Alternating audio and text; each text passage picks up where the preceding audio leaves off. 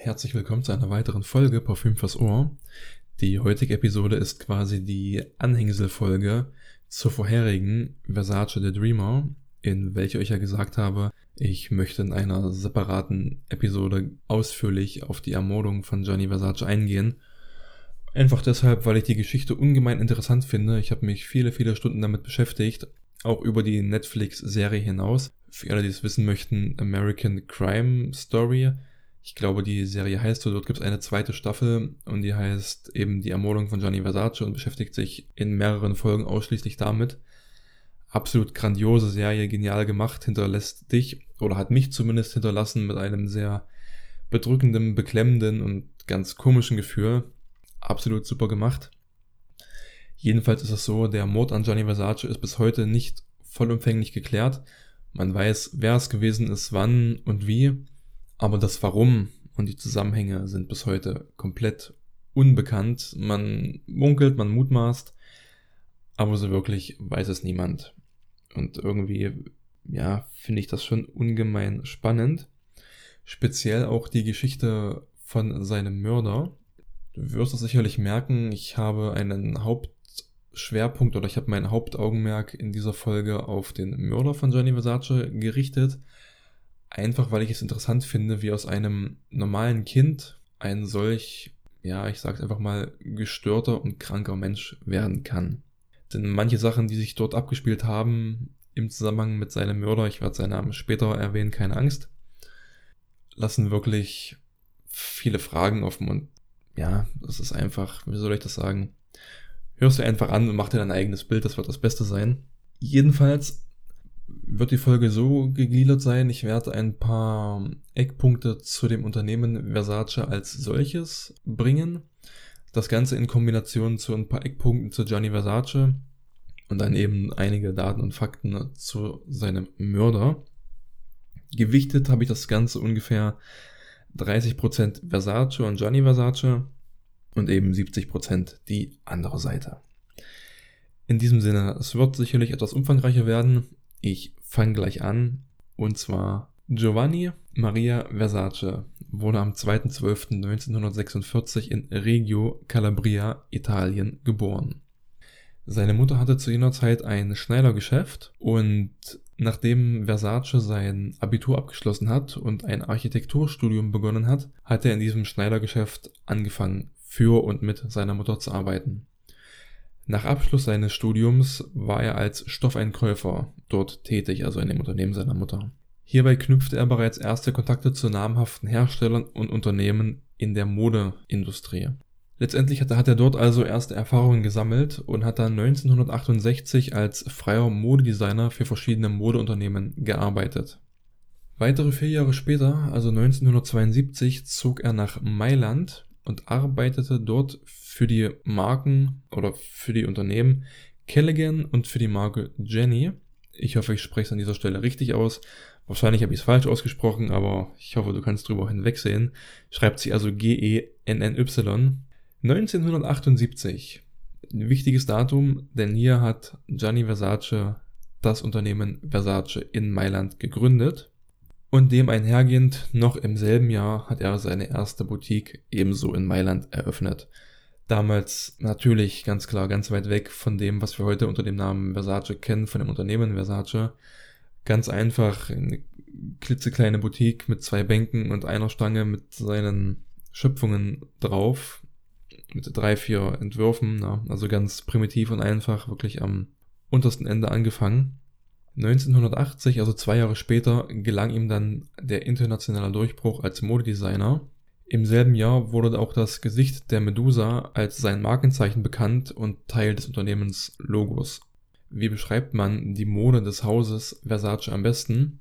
Die Kreationen fallen auf durch grelle Farben, glänzende Materialien, provokante Schnitte, figurbetonte Kleider, kurze Röcke, enge Hosen, opulente Verzierungen und Dekorationen. Auch das zieht sich noch bis heute hin, wenn man sich die Versace-Hemden anguckt, Hosen, auch speziell diese, wie sagt man, Pantoffeln, also Hauslatschen, ich drück's mal so primitiv aus, die sind ja nun wirklich reich verziert und überall diese typischen Dekorationen, Ecken und Kanten, die er da drauf hat, diese ganzen Verschnörkelungen, das hast du ja noch bis heute. Weiterhin tiefe Dekolletés, bunt bedruckte Herrenhemden aus Seide, elegante Abendroben und, und, und. All das zeichnet eben den Stil von Versace aus. Besonders eben auch zur damaligen Zeit. Viele Modedesigner haben es damals eben versucht, ihre Mode so, ich sag mal, perfekt wie möglich zu gestalten. Ja, alles irgendwo in einem gewissen Rahmen. Und Versace schlug dort schon extrem raus, indem er die Nähte, die andere unbedingt verstecken wollten, hat er einfach nach außen gebracht, ja. Er hat einfach die, die Nähte nach, nach außen genäht und das so offen zur Schau gestellt, was ganz, ganz stark gegen den Strom, zumindest zur damaligen Zeit, ging, was ihn natürlich sehr schnell berühmt machte und viel Aufmerksamkeit auf ihn und auf seine Mode zog. Jedenfalls weiter im Text, neunzehnhundertzweiundachtzig lernte er Antonio di Amico kennen, von da an sein Lebensgefährte, und er sollte es auch bis zu seinem Tod bleiben. Im weiteren Verlauf der Jahre übernahm Versace regelmäßig die Ausstattung für Theateraufführungen, Opern- und Ballettaufführungen. Er eröffnete natürlich weitere Boutiquen, designte Männermode, Damenmode. Kleiner Sidefact noch am Rande, Versace hatte auch einen großen Anteil auf die Homoerotisierung der Männermode. Speziell seine großen Kataloge mit Herrenmode waren teilweise ja mehr oder weniger nur Sammlungen von Aktfotografien und die Mode trat irgendwo ein Stück weit in den Hintergrund. Also auch da war schon ein ganz klarer Drall zu sehen. Er hat nie einen Hehl aus seiner Homosexualität gemacht und hat sich auch immer mit seinem Partner, mit Antonio, gezeigt.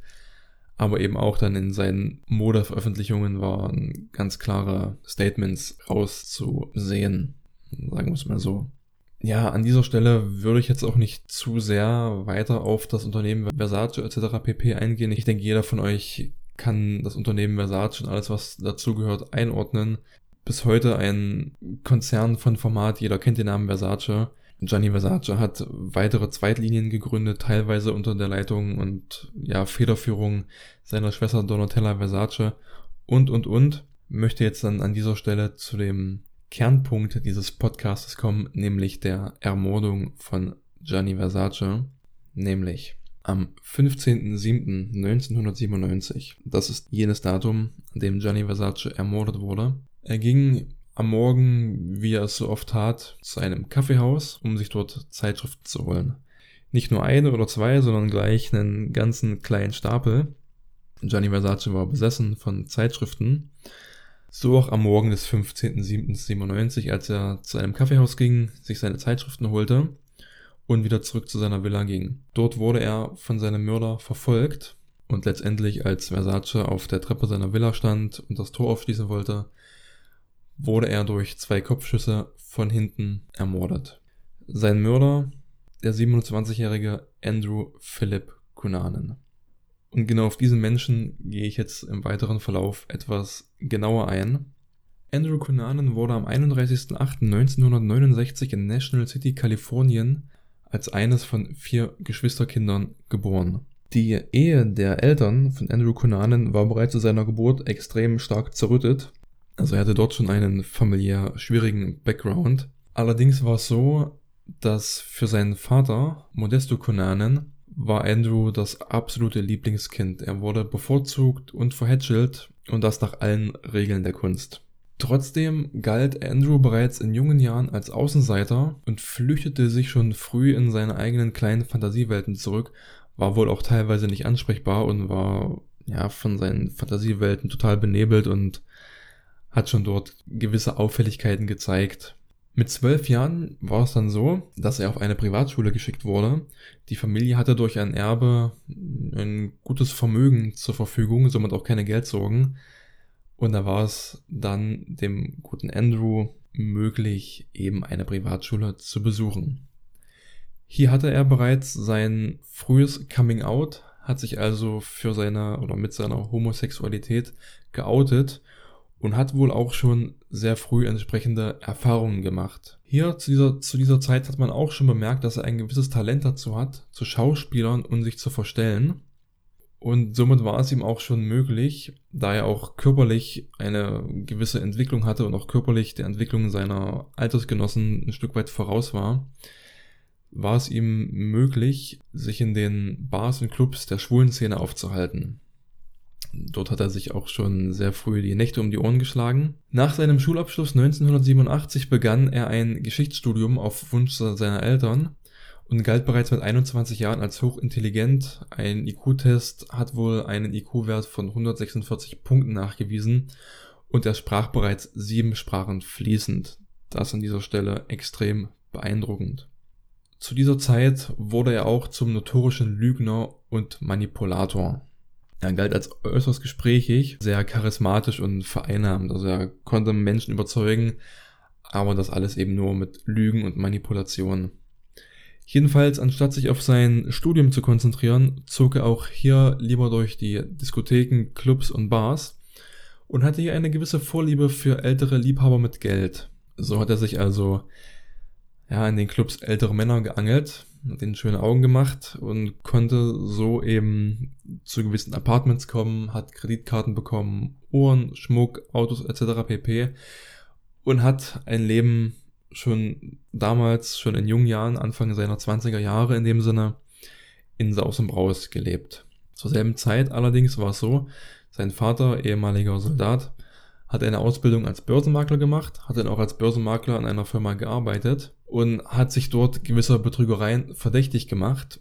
Und als es dann zur Anklage kam und er auch vom F B I gesucht und gejagt wurde, floh sein Vater Modesto auf die Philippinen und ließ Mutter und Sohn zurück. Ja, dass dann die Beziehungen da und diese ganzen Umstände nicht einfacher wurden, sondern noch schwieriger, kannst du dir sicherlich denken. Andrew hat so weitergemacht wie bisher, hat gelogen, betrogen, getäuscht, sich Geschichten ausgedacht und hat sich ältere, reiche Männer geangelt.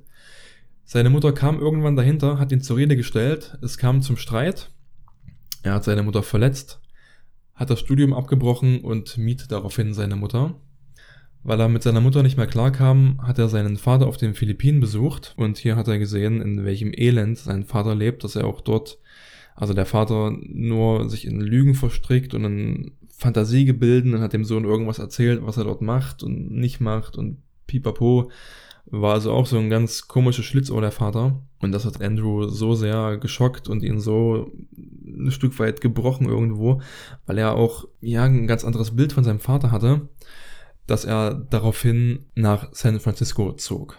In San Francisco angekommen, spielte er dann quasi dasselbe Spiel weiter. Er verstellte sich, spielte verschiedene Rollen et cetera pp. Hier allerdings noch etwas extremer, wo er halt vorher nur so ein bisschen geschauspielert hat und so, ja, sich so durch Lügen und Manipulation hervorgetan hat, ging er jetzt noch einen Schritt weiter und dachte sich ganze Persönlichkeiten und Lebensläufe aus. Also er war nicht mehr Andrew Cunanan, sondern er war, hat sich andere Namen gegeben, hat sich andere, eine andere Vergangenheit ausgedacht, eine, einen anderen Lebenslauf. Und mit, mit jedem Clubbesuch, also jedes Mal, wenn er in einem Club war, hatte sich eine neue Persönlichkeit ausgedacht, hat sich eine neue Geschichte ausgedacht und hat jeden von Strich nach Faden belogen. Ist quasi in ein ganz großes Extrem abgedriftet. Aber mit dieser, mit diesem Extrem hat er sich letztendlich Zutritt zu Partys der sogenannten High Society verschafft. Ist also in gewisse höhere Kreise eingetreten und auf einer dieser Partys in San Francisco hat er dann das erste Mal Gianni Versace getroffen. Man sagt, dass Versace ihn angesprochen hat, weil er ihn für eine ehemalige Bekanntschaft gehalten hat. Genaueres ist aber, ja, leider Gottes nicht bekannt. Von dem her muss ich es dabei bewenden lassen, dass er ihn einfach auf einer Party angetroffen hat und Versace hat ihn angesprochen. Auf einer dieser Partys, auf einer dieser vielen Partys, lernte Andrew Cunanan auch den ehemaligen Marineoffizier Jeff Trail kennen.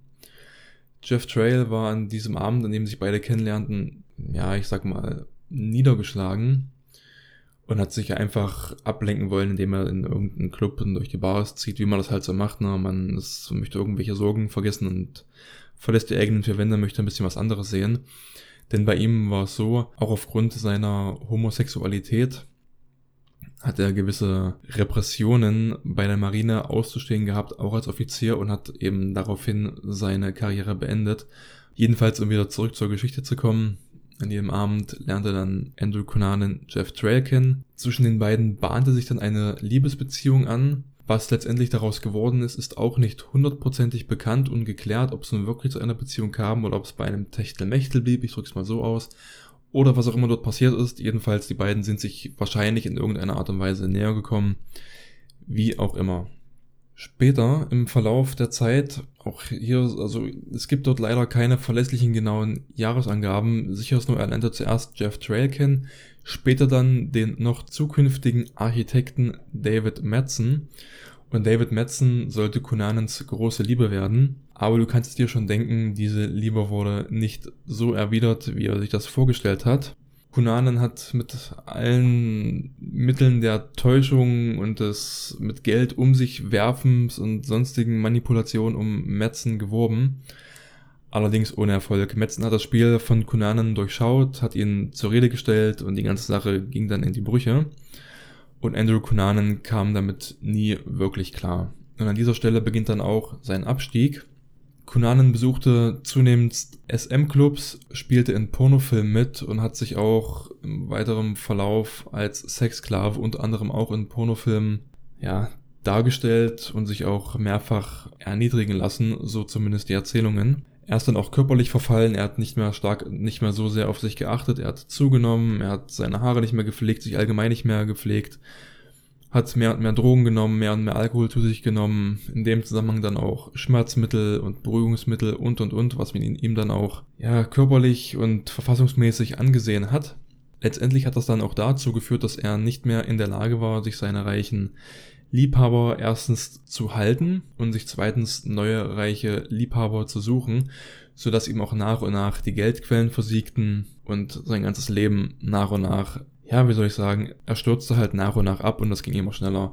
Höhepunkt letztendlich des Ganzen war, dass er der Meinung war, er hätte eine H I V-Infektion oder wäre mit H I V infiziert, wie auch immer. Er hat auch einen Test machen lassen, hat ihn allerdings niemals abgeholt, aber er lebte eben in dem Gedanken, er hätte H I V und für ihn ging es dem Ende entgegen. Das Ganze hat sich dann letztendlich dahin entwickelt, dass Andrew Cunanan am sechsundzwanzigsten vierten neunzehnhundertsiebenundneunzig nach Minneapolis zu David Madsen flog, der jetzt mittlerweile sein Studium beendet hat und Architekt war. Und er hat dort ein klärendes Gespräch eben mit Madsen und Jeff Trail gesucht. Weil, kannst du dir sicherlich auch denken, Eifersucht. Cunanan ging davon aus, dass sich eine Liebesbeziehung zwischen Madsen und Trail anbahnt. Und auch wegen gewisser Geldproblemen und und und hat er eben dort ein klärendes Gespräch gesucht. Am selben Tag, am sechsundzwanzigsten vierten neunzehnhundertsiebenundneunzig, zwischen einundzwanzig und zweiundzwanzig Uhr, ist dann wohl die ganze Sache eskaliert. Es kam zum Streit und zu einer körperlichen Auseinandersetzung. Und infolgedessen hat Andrew Cunanan Jeff Trail mit mindestens, ich betone nochmal, nur damit du dir das vorstellen kannst, mit mindestens siebenundzwanzig Schlägen mit einem Zimmermannshammer getötet. Und das finde ich schon extrem heftig. Er hat einen Großteil davon, von diesen Schlägen, ging auf den Kopf von Jeff Trail. Und das m- möchte ich mir ehrlich gesagt nicht vorstellen. Das ist, das ist schon heftig. Man hat auch geschrieben, die Leiche sah entsprechend stark entstellt aus. War auch entsprechend schwer, ihn zu identifizieren, weil, ja, kannst du dir denken, muss ich jetzt nicht, nicht äh, dir, dir kein, keine Skizze davon machen. Jedenfalls hat es sich wohl so dargestellt, dass Cunanan und Madsen noch mindestens zwei Tage zusammen mit der Leiche in der Wohnung verbracht haben, auch normal ein- und ausging. Wir haben letztendlich die Leiche in einen Teppich gewickelt und hinter das Sofa verstaut. Ob das Madsen jetzt freiwillig gemacht hat oder unter Zwang von Cunanan ist auch nicht geklärt. Ich persönlich vermute, es wird wahrscheinlich unter Zwang gewesen sein. Wer macht sowas schon freiwillig? Aber gut, man weiß es nicht. Jedenfalls blieb David Madsen natürlich entsprechend seiner Arbeit fern, unentschuldigt, woraufhin sich sein Arbeitgeber Sorgen machte, Nachforschungen anstellte und auch der Vermieter entsprechende Nachforschungen anstellte. So wurde dann die Wohnung aufgesucht. David Madsen und Andrew Cunanan flohen daraufhin. Die Polizei hat die Leiche gefunden von Jeff Trail. Und auch am neunundzwanzigsten vierten neunzehnhundertsiebenundneunzig fand die Polizei die Leiche von David Madsen. Cunanan hat Madsen auf einer Landstraße ungefähr fünfundvierzig Meilen nördlich von Minneapolis erschossen. Warum, ist unklar. Er hat ihn jedenfalls erschossen und die Leiche dort irgendwo am Wegesrand oder am Straßenrand im Gras liegen lassen. Daraufhin ging die wilde Tour von Andrew Cunanan weiter. Am dritten fünften neunzehnhundertsiebenundneunzig ermordete er den Millionär Lee Miglin. Lee Miglin war zweiundsiebzig Jahre alt. Bis heute auch unklar, was die beiden verband, woher Andrew Lee kannte und in welcher Beziehung sie zueinander standen. Es gab keine Einbruchsspuren ins Haus. Und auch in der Garage, wo man letztendlich die Leiche von Lee Miglin fand, gab es auch keine Anzeichen eines Kampfes in dem Sinne, auch keine Einbruchsspuren oder sonst irgendwas. Es war so, dass Cunanan Miglin mit einer Baumschere erstochen hat oder auf ihn eingestochen hat, ihn somit schwer verletzte und ihm dann mit einer Metallsäge den Hals aufschnitt. Ja, und als ob das noch nicht reicht, hat er ihn dann mit dem dort geparkten Lexus, also mit dem mit dem Auto von Miglin, ihn, ob er da schon tot war oder nicht, weiß ich nicht, wahrscheinlich schon. Er hat ihn jedenfalls noch mehrfach überfahren innerhalb der Garage und ist dann mit dem Lexus auch noch geflohen. Man fand die Leiche von Lee Miglin mit Klebeband abgebunden, also nicht mit durchsichtigem Klebeband, sondern mit, ja, wie sagt man, farbigem Klebeband. Er konnte also nicht sehen, er hat bloß die Nase freigelassen, hat ihn abgebunden und um die Leiche verteilt lagen, ja, schwulen Pornohefter. Was das für eine symbolische Bedeutung gehabt hat, weiß ich nicht, kann ich dir nicht sagen, aber schon alleine so dieser ganze Mordhergang ist schon, das ist schon sehr abartig, also da fällt mir nicht viel ein, ganz ehrlich. Hat ihn, wie gesagt, mit seinem eigenen Auto letztendlich noch überfahren und ist mit dem Fahrzeug geflohen. Nach dieser Tat wurde er auf die, vom F B I auf die Liste der zehn gefährlichsten Verbrecher der U S A gesetzt. Es hat am Endeffekt offensichtlich auch nicht viel gebracht, denn am neunten fünften neunzehnhundertsiebenundneunzig erschoss er William Reese auf einem Friedhof und hat dann seinen Pickup gestohlen und den Lexus dort zurückgelassen. Und mit diesem wiederum gestohlenen Pickup kam er dann am zehnten fünften neunzehnhundertsiebenundneunzig in Miami an und checkte dort ganz normal und ganz entspannt, was ich nicht nachvollziehen kann, im Normandy Plaza Hotel ein. Und als ob das alles auch noch nicht reicht, Freundin der Nacht, hat er sich dort relativ frei bewegt, zwar unauffällig, aber er hat sich frei bewegt und ging sogar noch in den dortigen Schwulenclubs ein und aus, vorbei an Sicherheitskontrollen und und und. Und er setzte auch da noch eins drauf, nämlich genau sieben Tage vor dem Mord an Gianni Versace versetzte eine Goldmünze aus dem Besitz von Lee Miglin, den er, wie gerade erzählt, vorher ermordet hat. Und dort ist es, oder war es so, es wird auch immer noch so sein, jedenfalls damals war es so, dass wenn man dort im Pfandleihhaus eine Goldmünze versetzt oder irgendetwas versetzt, muss man quasi auf einem Formular gewisse Daten angeben, ein Formular ausfüllen, was unter anderem beinhaltet, seine, seine wahre Identität preiszugeben. Und auch das hat Andrew Cunanan gemacht. Er hat dort seinen Vollnamen, Geburtsdatum angegeben und auch seine aktuelle Wohnanschrift, quasi das Hotel, in welches er eingecheckt hat. Und dieses Formular wird dann routinemäßig zur Polizei weitergeleitet, zur Überprüfung. Und was soll ich dir sagen? Dieses Formular mit allem drum und dran blieb es Stunden nach dem Mord an Gianni Versace dort unentdeckt liegen. Er wurde auch so mehrfach fast erwischt, zum Beispiel in einem Restaurant erkannte ihn ein Kellner. Die Polizei kam leider zu spät an und Cunanan war bereits geflohen. Und auch allen anderen Kontrollen und Straßensperren und und und. Wie gesagt, er ist auf der Liste der meistgesuchten und gefährlichsten Verbrecher des F B I und hat sich frei bewegt und ging ins Restaurant essen und ging in Schwulenclubs und hat die Goldmünze vers- versetzt und ja, was soll ich dir sagen, eine große Anreihung von Polizeiversagen in diesem Zusammenhang. Und letztendlich kam es dann, wie es kommen musste, wie ich es eingangs schon erwähnte, am fünfzehnten siebten neunzehnhundertsiebenundneunzig sah Andrew Cunanan Gianni Versace, wie er von einem Kaffeehaus mit Zeitschriften in der Hand zurückkam. Er verfolgte ihn bis vor seine Villa und als Versace ihm den Rücken zudrehte, um sein Tor aufzuschließen, erschoss er ihn kaltblütig von hinten. Er floh daraufhin, hat wohl auch versucht, die Stadt zu verlassen, aber aufgrund der, ja, der Prominenz seines Opfers wurden einfach alle möglichen Zugänge und Abgänge aus der Stadt abgeriegelt, sodass er die Stadt nicht verlassen konnte. Er hat sich letztendlich auf einem Hausboot versteckt gehalten, wo er dann letztendlich auch am dreiundzwanzigsten siebten neunzehnhundertsiebenundneunzig vom hiesigen Hausverwalter entdeckt wurde. Na, es wurde einfach bekannt, dort brennt Licht, dort dürfte eigentlich keiner sein, dort wird Strom verbraucht und und und. Der Hausverwalter hat nachgeschaut, hat einen Schuss gehört und hat daraufhin das Hausboot verlassen und die Polizei gerufen. Das Hausboot wurde umstellt, geradezu belagert von Spezialeinheiten, einem Großaufgebot der Polizei, Hubschrauber, Nachrichtenteams und und und. In den Abendstunden wurde letztendlich dieses Boot gestürmt und im Obergeschoss fand man dann die Leiche von Andrew Cunanan. Er hat sich selbst erschossen mit der Waffe von Jeff Trail. Und damit kommt dann auch diese Folge, die Ermordung von Gianni Versace, zu einem Ende.